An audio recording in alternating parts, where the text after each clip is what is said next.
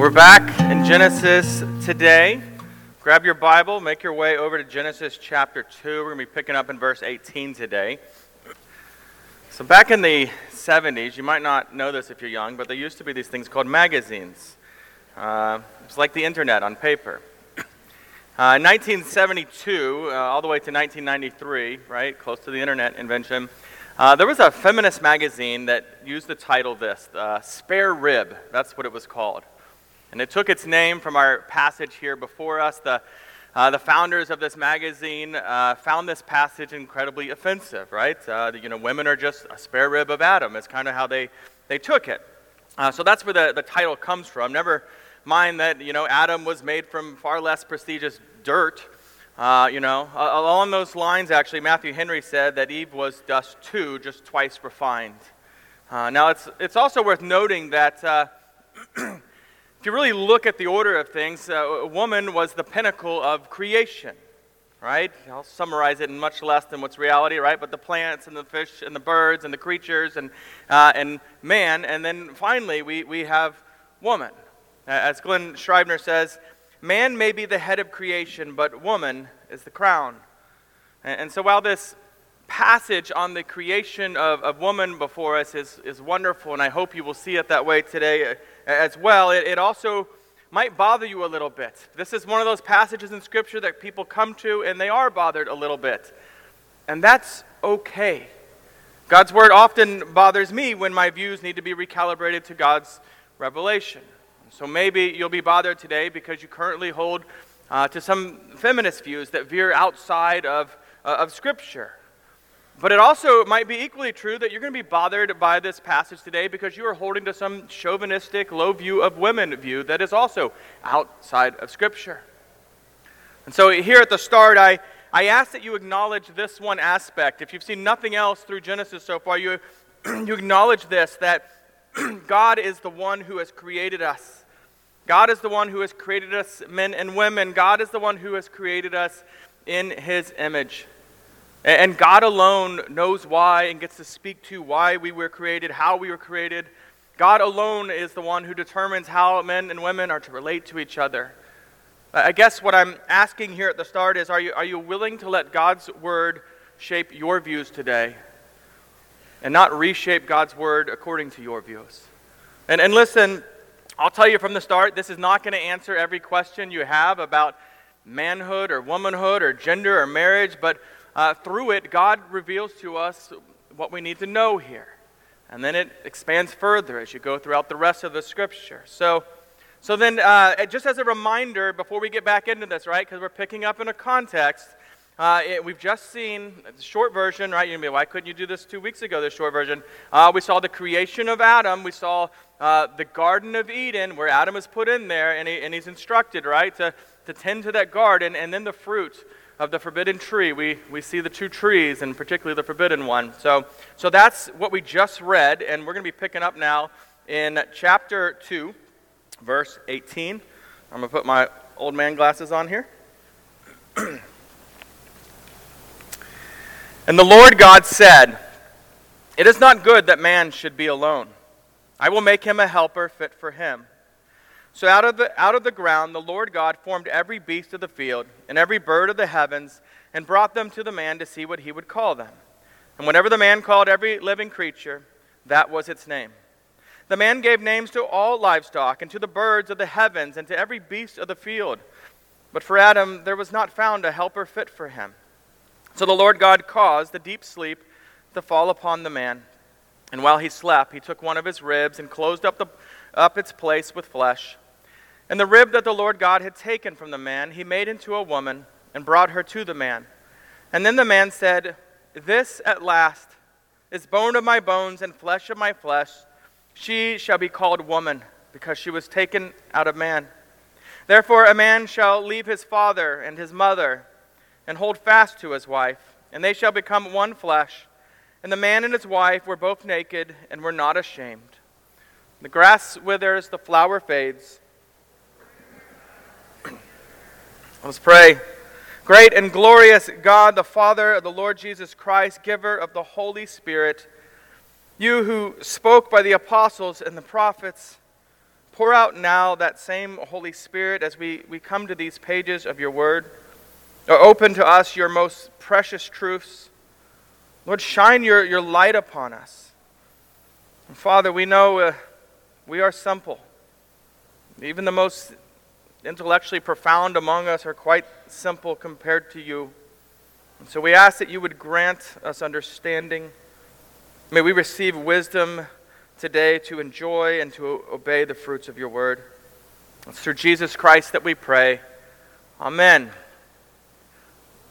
So hopefully you were here. If not, you probably read Genesis 1 at one point. Do you remember in chapter 1, after God created some aspect of creation, right? The stars and the plants and the birds and you know all the other things he started, God would step back and he would look at it. And do you remember what God would say in that moment? Over and over, six times I heard it. Say it. It was good. It was good. It was good. It was good. But what do we, we see today, right? Because remember, as we're in here in chapter 2, we're zooming in and we're seeing details. So, one thing that we saw from a wide angle, we're now able to see it stretched out a little bit. So, right, look at verse 18. After the creation of Adam, then the Lord God said, It is not good. That should be unexpected to us. You, you, you don't expect that, right? He, he says, It is not good that man should be alone. And, and notice this is not because Adam, right, had, had you know, gotten on Google Maps or whatever and did a, a review on existing just one star God or, or, on the garden itself or anything like that. This, this is actually God's own assessment of the situation, not a complaint from Adam. And, and God's own assessment is you know what? Here I am doing this creation, and there is something still missing here. And, so God declares He's going to fix this deficiency. He says, I will make a helper fit for him. And like every man who has ever been asked to find anything in the fridge in his entire life, Adam doesn't see it at all. He seems completely unaware of what's right here before him. Adam, uh, Adam doesn't see his need. He, and, and so God decides to, he's going to reveal this to Adam, and he does it in this really unusual way. He's going to parade all these animals in front of Adam and, and, you know, telling him, name these animals. And so on they come. You know, I don't know particularly, you know, dog, and that's horse, and that's European swallow, African swallow. Um, that one we'll call aardvark. You know, let's spell that with two A's just to make it hard on children. I don't know, right? It, eh, those wouldn't have been the names he used. I, I suppose the names would have been in, in Hebrew, uh, which would make aardvark. I had to look this up. Don't think I know it. Uh, Dav Namalim, which doesn't work nearly as well. Uh, however, the whole point here, right, is, is not about classifying these animals and, and really giving them names even, but the whole point is to show Adam, look at all these other creatures in creation and, and, and, and to, to, to drive in him this sense, right, that none of them are, are what deep down you long for. And Adam gets that. Because for a second time we, we read this phrase, right? Verse 20, right? There was not found for him, there was not found a helper fit for him. And, so, right, this, this helper term, we, we probably found the first point of offense here, right? Did, did Moses, who's writing this, and ultimately God, right, just refer to woman as man's helper? Did he? Indeed, he did. And that, that probably sounds a little belittling to your ears, and that's because we use that word helper often in our language in demeaning ways. You're, you're making cookies, and you have your four year old come help you, help you, right? Uh, and, and you know they're not going to be a whole lot of help, but you refer to them, oh, you're mom's little helper. Or you think of the wealthy celebrity, right? Has this assistant who's just paid to do things they don't want to do, things that they consider far below them. We, we, we read this word helper and, and we think assistant. We think lowly servant. We think inferior and inadequate. We think less valuable, less capable. Go, go get me some coffee kind of moments. But, but hold up those assumptions here because maybe we got lost in translation here. Now, the word helper is from this Hebrew word, ezer, uh, which you might recognize. It's the suffix of that term Ebenezer, and you're thinking, where have I heard that before? You ever sing, Come Thou Fount? Here we raise our Ebenezer. That means stone of help, is, is what an Ebenezer is. Uh, and, and so if we just take Ezer here, right, by itself, it means one who helps. I mean, if you're listening, you're like, that didn't help at all. We're right where we started. Um, maybe this will help. The same Hebrew word for helper here, r- routinely in Scripture, refers to what God does, right? To God Himself as He does powerful and important works for Israel. Uh, you know, when, when God delivered Israel from, from Pharaoh, from Egypt, right, he was referred to as their helper, their, their ezer. A bunch of times in the Psalms, God is referred to as my helper, my helper, my helper. And, and if God is called helper, then it can't be a diminishing, inferior term because God is certainly not inferior to mankind. And so you see, helper is, it's a great word, it really is. But, but but I'll add to that even this, right? That, that Tremper Longman, who's one of my professors, uh, he, he, pointed out in military context this word, ezer, ezer, right, is, is usually translated as an ally. Someone who is united in, in purpose. We think of it in terms of nations, right? An ally. And so, as, as Kent Hughes beautifully words it, he says, Man's helper would be no weak sister by any stretch of the misogynist imagination. And so, when considering what is deficient in Adam, right, in verse 20, Adam, Adam doesn't need just any helper. It's very specific, but rather he needs a helper that's fit for him. And that tells us something, right? In fact, if you follow the little number, if you've got your Bible out and you're like, oh, it says something else here, and you follow that fit for him footnote, it says uh, a helper corresponding to him. It's not a stretch uh, uh, to say that this phrasing here prescribes a, a complementary relationship between Adam and Eve. She'll, she'll need to supply what he lacks, and vice versa. But by God's design, they will both have distinctive strengths for the responsibilities that God gave them at the end of chapter 1. If you remember back to that, be fruitful and multiply, subdue the earth, have dominion. When, when, when, God creates woman, she is to be a, a matching counterpart to, to Adam, not, not identically, identical, right, but, but intentionally corresponding to one another, like, like two pieces of a, a puzzle. Similar, they go together, they're, they're not the same. They are made to fit together. The, the, the woman that God is about to make will make it possible to accomplish what man alone could never accomplish. And you might, you might blush at this, but this, this corresponding is seen quite clearly even in our sexual anatomy and our, our reproduction organs, the, the way everything works together, the way together they, they can produce new life. Two, two men cannot reproduce on their own, and neither can two women. And I know we always get to this point, you're like, oh, so is that it? What is this, the handmaid's tale? You just need women to have babies for you? Is that what it is? No.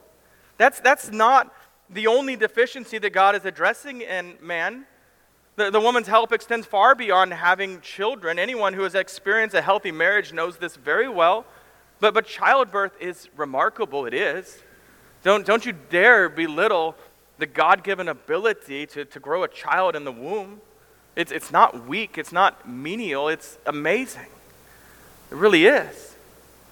And, and, so then the actual creation of Eve here is seen in, in verses 21 and 22. Adam's put to sleep, and, and God removes the rib uh, with marrow and, and all the bloody fluids, right? That's how I picture it. And, and then he chooses, uh, closes Adam back up, and with that rib, he creates woman. Now, as a, a kid living before the internet, right? Think about the 90s. Uh, I can remember learning from my peers, which was like social network in our day, that men have one less rib than women uh, because of this event, and I was fascinated by it. In fact, I told everyone, I was like, "Did you know?" I was, I was, you know, fake news 101 right there, uh, because it's not true. It's not true at all. And so, just to set that right for you, men and women, right? Uh, Adam might have had one less rib than Eve, probably did, but men and women since have had the same number of ribs. Not sure, just go feel.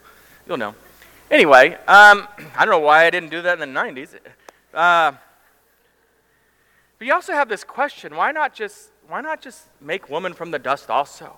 You know, just get more dust. It's not like there's a shortage of dust on the earth. And, and I, don't, I don't know for sure, but most believe by making, um, making her from his rib, it, it symbolically shows us this mysterious union that is man and woman together in marriage. Or as, as Matthew Henry famously stated, I bet you've heard this before, although I, I will say this it, it is sketchy exegesis, right? It's sketchy interpretation of Scripture. Anyway, Henry wrote this, and it's, it's I'll just read it if you haven't heard it. Uh, the woman is not made out of his head to top him, nor out of his feet to be trampled upon him, but out of his side to be equal with him, under his arm to be protected, and near his heart to be beloved. Um, take what you will of that. Now, at the, at the very least, this assures us that, that men and, and women are equally created in the image of God. Right? It's the same substance there. Now, now before we go on, I, I do want to address this strange embracing of trans, transgenderism in our, our culture today. Um, I know I'm mostly speaking to the choir. We won't go into it in great detail, but uh, outside my office are, are two single person restrooms, so don't get too worried about where you were headed. Uh, a, a, year ago, one was labeled men and the other one was, was labeled women. And not long ago, it was uh, the signs were changed, and now they read all genders. And I'll, I'll be honest, when I first saw it, I immediately I'm like, I want to get my sharpie and just be like, both genders. Um, I didn't do that. It looks just like it did. Now it still looks that way. Now, um, and but I, I, I say that because no matter what fictional ideas the depravity of mankind can conjure up in the brain, in reality and by God's design, there are only two genders, male and female. And in regards to this movement in our day called transgenderism, um, l- listen, a, a, man can't, can't deny his, or rather this, right? A, a man can deny his gender, he, he can change his pronouns. A man can put on a dress and speak in a higher voice. He can take hormone treatments. He can surgically modify his body. He might even be able to fool people walking by him out in public, but none of that can actually change gender. His DNA will remain the same, and, and deep down, even he knows that. Now, now, this is true for girls and women who seek to identify as boys and men as well. Our, our genders are not assigned to us at birth as if it's like, I don't know, let's go, let's go guy on this one. Uh, no, it's, it's, it's, it's as Samuel James in his book, Digital Liturgies, wrote. He said, Our bodies are given to us in our mother's wombs. We are passive recipients of God's creative work. When, when God created your body, it's true, He didn't consult you, He didn't ask you, what do you think? What do you, which direction we want to go with this, right? You, you made no contribution. You, you might even say you had no agency here, and, and that's okay. Listen, even if you don't always feel comfortable in your own body, that's true of a lot of people. Even if you wish you were actually the opposite gender, God has made you the gender you are on purpose. Even if it's not easy, learn to embrace that. It's good. And listen, I, I, I, know some of you might experience righteous anger because of these cultural movements. That's a fair response. But, but don't let righteous anger, do not let righteous anger turn into unrighteous rage as it tends to do. That know that even this, right, even this, as we see it in our culture, right, it is because sin has entered the world, which tells us that just like you, those pushing this transgender, uh, you know, uh, agenda, right, they, they need Jesus. And they need Jesus before they will ever be able to submit to God and His Word. And so pray for others and engage them in ways that draw them into gospel truth rather than just condemning. That's, that's what they really need. Draw them into the gospel. And, and so then, as, as God created woman, there are three really good aspects I want you to notice here, broad pictures, right? The first is this between men and women the sameness. The second, the differentness, and third, the union that can occur between a man and a woman in marriage. Now, one aspect of uh, I've purposely belabored quite a bit this week and weeks prior is male and female are equally made in the image of God. Let there be no doubt about that. Men and women are also equal recipients of God's grace in Christ. Paul in Ephesians 3:28 uh, says that men and women are all one in Christ, among other distinctions. As such, women and men are equal, have equal dignity, equal worth. Men and women are equally beloved by God. Uh, if you look back to Genesis 1:26, both men and women are equally given the creation mandate there.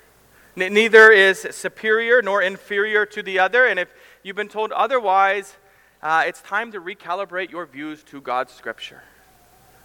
So, what about the differentness here, right? I, I've mentioned conception and childbirth already. Further, biology, neuroscience, embryology, genetics all point to all sorts of differences between men and women. So some of it is in regards to physical strength. Not pain tolerance. We all know men are a bunch of weenies when it comes to pain. I'm talking physical strength. There is a reason that there is men's and women's basketball instead of just basketball and everyone goes at it. And, and that's not a knock on women's basketball. Anyone who knows me knows I'm an actual legit fan of women's basketball. But there, there is a, a strength difference between men and women that's undeniable. And I know there are women that could hear me say that and come up and just beat me up. That exists in the world, I'm sure of it. But in general, it's a biological fact that men have more muscular strength, uh, and that's by God's good design. And part of that is this protective responsibility men have. Our, our son knows he can never, never hit a woman, even if she's hitting him. And that happens with our daughters from time to time. And that's incredibly annoying, but it's because God has made men strong to protect women when needed, not to harm women, not to use that against women. I, I can remember our, our kids went to Lee Elementary over there on Anderson, and um, there was a, a, time when they went into lockdown. That's when they close all the doors and everyone goes to a hiding place. And the reason was uh, there was some criminal in the area, armed criminal. They didn't know where he was, and so they, they went into this lockdown. Uh, our, our principal was this wonderful woman. She's a Texan, so I have to say that, but she was wonderful. Um, and in this moment of danger, right, there wasn't a, a single bit of hesitation. Uh, she immediately assigned all the male teachers, you go to the doors and, and you're going to stand at these entrances in, in, this moment. And they all went, and there's no question at that moment of like, well, why don't we, you know, they just, they just did it. it you see, even our culture knows that there are distinctions between men and women. In fact, that's why we, we celebrate every time a woman is the first one to do this or that. And I don't say that belittling, right? I mean, Amelia Earhart, flight crew over there, you know, I think named somehow in reference to her, but, you know, the, the first woman to fly across the Atlantic, and that's awesome, right? I, I think this year the first D1, uh, first, first female Division One baseball player in the NCAA, which is phenomenal. That's an incredible accomplishment. But, but it's celebrated because there is this distinction. Uh, further, men can be nurturing, yeah, uh, somewhat. Uh, but in general, there is a beautiful, you might even say maternal nurturing in, in women that is typically less present in men. Just about every family I know, right? If someone gets hurt, where do the children go? Not dad, not unless he's the only option right then. Uh, and again, I mean this all in really general terms. Women tend to be more relational and social and I don't want to get into too many of these, but um, I will say this these differences don't mean that women can't do certain things. it doesn't mean they can't have a job outside the home or anything like that. Uh, Proverbs 31, she's an incredible, incredibly successful entrepreneur. I mean, go read it. That's what you see there. That, that's part of what she's being like praised for. What an incredibly godly woman here. Now, uh, uh, let's look back. Let's go back to verse 22 in our text here. Having created woman, God brings her to the man. And it's not exactly, but I, I mean, you can kind of picture it. It's kind of like a father presenting his daughter in a wedding, wedding ceremony. And, and Adam's response is not unlike most grooms in that moment. She, she looks beautiful, sure, but it's more than that. Adam looks on this woman who is perfect in every way, right? She's, this is before the fall, and he sees this woman that he loves and, and that he wants to al- walk alongside for all of his life. And in verse 23, we, we see, and I don't know if you know this, this is, this is the first words recorded of a human speaking. I don't know if you realize no man or woman or anyone has spoken yet besides God and Moses, you know, we're kind of reflecting back. Anyway, these are the first human words recorded. Uh, and the words are a groom delighting in his, his bride. It, it's a, a poem, it's an ode to woman, if you will. He says, This at last is bone of my bones and flesh of my flesh. She shall be called woman because she was taken out of man. Bone of my bone, flesh of my flesh. In other words, after naming all the animals, finally, here is someone who is like me. Here is someone that I can live with, I can walk through life with. Here is a, a partner for all that the Lord has, has given me here. Right? If, if we can go as far as to quote Jerry Maguire uh, in a healthy sense, you complete me. That, that's what we're seeing here. And, and remember, it, it's only after woman is created that God in chapter 1, because we see it all in one lump sum in chapter 1, uh, that God looks on all of creation and he says, It's very good. It was very good. So uh, initially, if you remember, it's, it's God who's naming things in the scriptures, the heavens and the earth, right? That's what God decides to call them and so on. And starting with the animals, we, we, we see that switch, right? Uh, God had given Adam the, the authority here to, to, to name these animals, and that carries over when, when he names woman. Uh, and, and, later, he will actually name her more particularly uh, as Eve. In, in in ancient Near East culture, understand this, giving of names was understood as having uh, an authority position over someone. I know it's probably not going to sit well with you, but that's, that's the reality. Uh, similar to the way parents name their, their children today. This is the, the first place that we, we begin to see headship in Scripture, but, but, but don't see this as men having headship over women, but rather a husband having headship over his wife. And there's all kinds of assumptions you can have there. We, we won't get into it all here, but I'll, I will say this. Uh, it, it, all gets fleshed out quite a bit further in the New Testament, 1 Corinthians 11.3. The, the head of every man is Christ. The head of uh, a wife is her husband, and the head of Christ is God. And so you start to see that, even God included in there. We, we see it in Ephesians 5.22. Wives, submit to your own husbands everyone's favorite verse, uh, as to the Lord. For the husband is the head of the wife, even as Christ is the head of the church. And um, again, we don't have time to unpack that today. I, I will say this I have preached it before. We always label our sermon. Sermon 179. If you care at all, I'll put it in the email this week and you can find it or you can go look it up. Uh, anyway, as, as far as the, the name woman itself here, uh, there is a word play going on in the Hebrew we lose in the English. It's not a real big deal, but um, just to use the translated word, uh, Isha is, is, is woman and Ish is man. So it's really saying she shall be called Isha, for she was taken out of Ish. And so Yay, poetically. Um, now, if there's any doubt at this point, it's now removed. In, in Adam and Eve, we are not just seeing in general man and, and woman relating to each other, but husband and, and wife here. Look at verse 24. Therefore, a man shall leave his father and his mother and hold fast to his wife, and they shall become one flesh. Now, there are, are, three things to focus on in, in, that right here, and then a fourth one in the last verse that I'll, I'll come back to. But, but, but first, it, has got to be said here there, there is simply no such thing as same sex marriage. Uh, no matter what our government, no matter what our broader culture, or even other places of worship here in town uh, decide themselves about marriage, it remains now and always uh, as, as God's invention, God's creation, God's ordination. He, he is the one who has ordained, established marriage. And it functions properly only when practiced in the way that God ordained it, which uh, certainly has implications for marriage between men and women as well. Don't, don't think that that's that if that's reality, then you've accomplished everything, right? That, that lives it out according to God's word. Uh, but, but the point here is, is marriage must be and, and can only be between one man and one woman. Because it's not just a statement about love.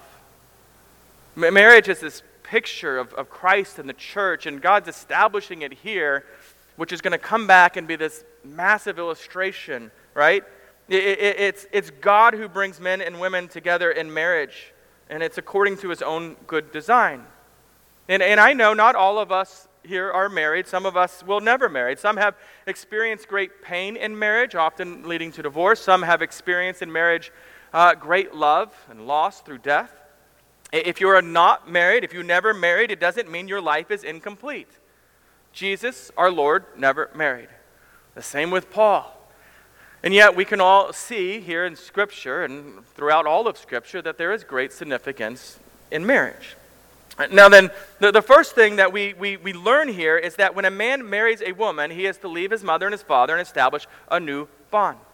That's a big reason why the marriage ceremony is not this private thing that just gets done somewhere, right? It's, it's this public declaration so that the entire community knows oh, so this man and this woman are establishing this whole new family together.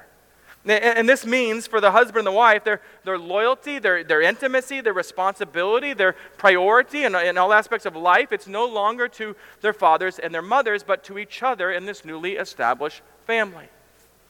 You, you wouldn't believe how many marriage issues arise because of a failure to truly leave and establish a new family in a healthy way. That doesn't mean you disregard the old family. I'm not saying that, right? But in a healthy way that you establish this, this is a new family. Uh, the second thing we learn is that a husband is to hold fast to his wife. You see it there? That, that is covenantal language that we're talking about here. Hold fast to his wife. And in Deuteronomy 10.20, there is a renewing of God's covenant with his people. And listen to how it's worded uh, You shall fear the Lord your God, you shall serve him, and hold fast to him. Holding fast. Uh, similar to how the, the covenant commits us faithfully and exclusively to, to love and to worship uh, the one true God. The, the, in a marriage commitment, a husband and, and likewise a wife commit exclusively to each other. Faithful monogamy, but all aspects of that, not just sexually, right? That commitment. Not, not based simply on what you feel in the moment, but on the promise and the commitment that is being made in this, this marriage covenant. The, the third aspect of God's command here is that a husband and a wife shall become one flesh. Uh, this certainly includes sexual intimacy, which God has given for our delight, for our enjoyment. Song of, of Solomon, hopefully your own marriage is a testament to this. So, certainly, sex is for childbearing, but also God has gifted us sex as a means to bond a husband and a wife together, both emotionally, even spiritually, you might say. It's, it's this, this lights on intimacy of the soul, and, and that's why it, it belongs only within the marriage covenant. And the last thing we are told here in verse 25, we haven't touched that yet, is that a man and his wife, uh, the man and his wife, were both naked and not ashamed. Yeah, so what's that about? Is this, is this nudism? Don't want to get your hopes up. It's not.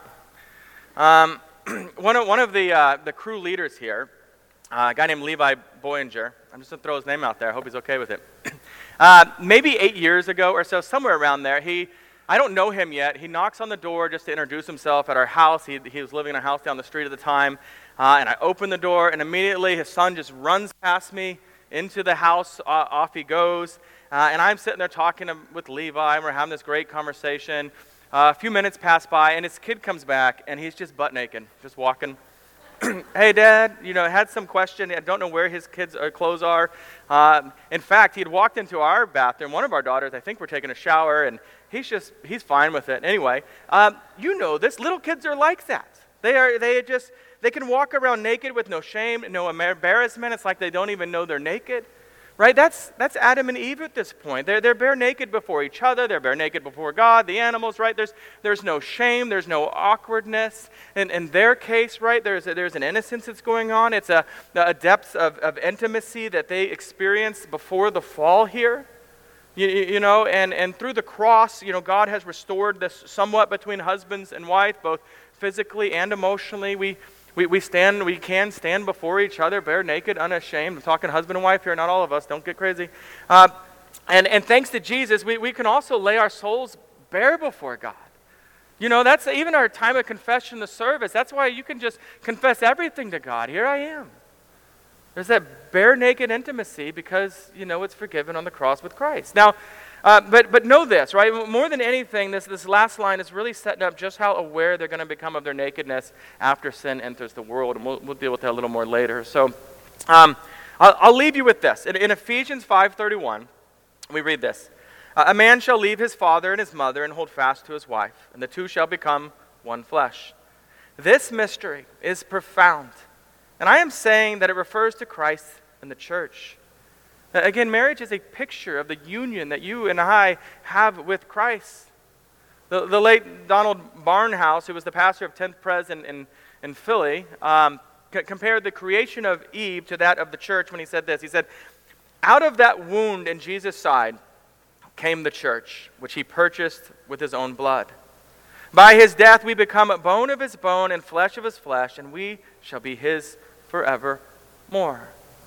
Even in that, we see this picture. Church, we, you and I, men and women, right? Children as well, we, we are the bride of Christ. We, we are his helpers, and, and he is our perfect bridegroom. And this is a marriage that will never end. This is a love that will never fade. Every marriage you know about in the world is an imperfect picture of this, but the reality, the reality is perfect with Christ. In fact, in, in, in Isaiah 62 5, the, the prophet there is, is, is speaking, and it's the words that God has given him, and it's foreshadowing Jesus when he says this. He says, As the bridegroom rejoices over the bride, so shall your God rejoice over you. And that's what we see in the gospel. That, that's forever. Well, let's, let's pray. Uh, Heavenly Father, thank you for creating us man and woman. Thank you for the strengths that are common to each gender. Lord, please strengthen the unity and, and love and intimacy between those of us who are married. May our marriages be a, a safe place of vulnerability, a, a place of, of naked and not ashamed. Lord, please give patience and provide uh, a spouse for those among us who are longing for that, longing to be married. And, and please give healing and hope to those who have experienced the pain of divorce or the loss of a spouse through death. Father, as we navigate a, a culture that has a, a, low regard for, for marriage, that has a corrupted view of, of gender and, and sexuality, please give us a clear conviction from your word. Please give us wisdom to know how to love, how to engage others in a manner that will challenge corrupt assumptions while, while also inviting them into the hope of the gospel that we ourselves are resting in. In Jesus' name we pray. Amen.